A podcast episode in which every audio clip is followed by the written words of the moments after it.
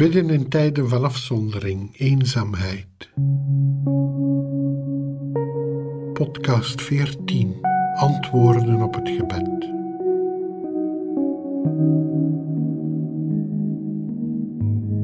In hoofdstuk 11 van het Evangelie volgens Lucas lezen we: Daarom zeg ik jullie: vraag en er zal je gegeven worden.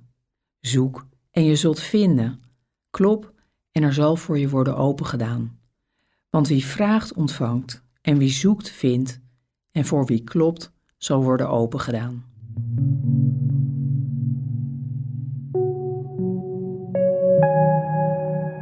Sommige mensen vinden deze woorden van Jezus moeilijk.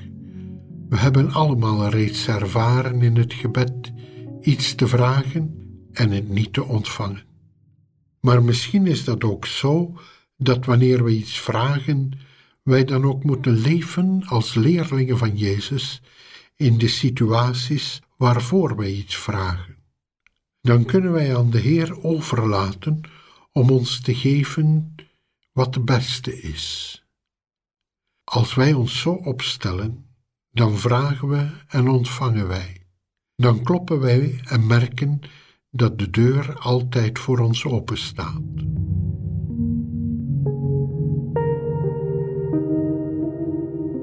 Vele jaren geleden werd aan aartsbisschop Desmond Tutu, de gepensioneerde Anglikaanse aartsbisschop van Kaapstad en een befaamd anti-apartheidstrijder, aan hem werd gevraagd hoe hij erin slaagde te doen wat hij deed. Steeds weer opstaan en de regering in het openbaar aan de kaak stellen, met alle risico's die deze oppositie met zich meebracht. Hij antwoordde dat wanneer hij zo sprak, hij wist dat iemand ergens in de wereld voor hem aan het bidden was. Wij zijn leden van een biddende gemeenschap, vrouwen en mannen over de hele wereld, die de bedreiging van het coronavirus onder ogen moeten zien. Door zo goed mogelijk onszelf veilig te houden, helpen wij ook anderen om veilig te blijven. Wij weten niet waartoe dit alles ons zal leiden en wij weten niet hoe onze wereld eruit zal zien als het virus voorbij is en wij geconfronteerd zullen worden met de sociale en economische gevolgen daarvan. In deze situatie worden wij geroepen om Jezus te volgen om te leven zoals Jezus, om lief te hebben zoals Jezus. Dit betekent dat we ons keer op keer zullen afvragen: wat zou Jezus doen in de situatie waarin wij ons bevinden?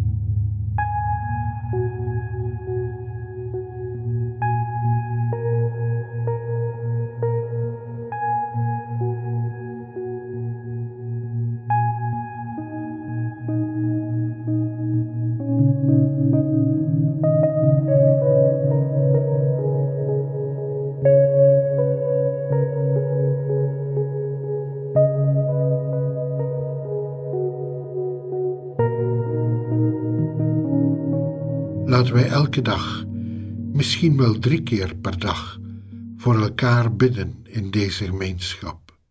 Wij weten hoeveel kracht onze gebeden kunnen geven aan hen die in een moeilijke uitdaging willen handelen zoals Jezus. Wij weten, zoals Desmond Tutu, dat het voor hen een groot verschil kan maken wanneer ergens in de wereld op dat moment iemand voor hen bidt. In dit gebed volgen wij het voorbeeld van de apostel Paulus, die veelvuldig voor zijn zusters en broeders bad, zoals wij lezen in het eerste hoofdstuk van zijn brief aan de Filippenzen.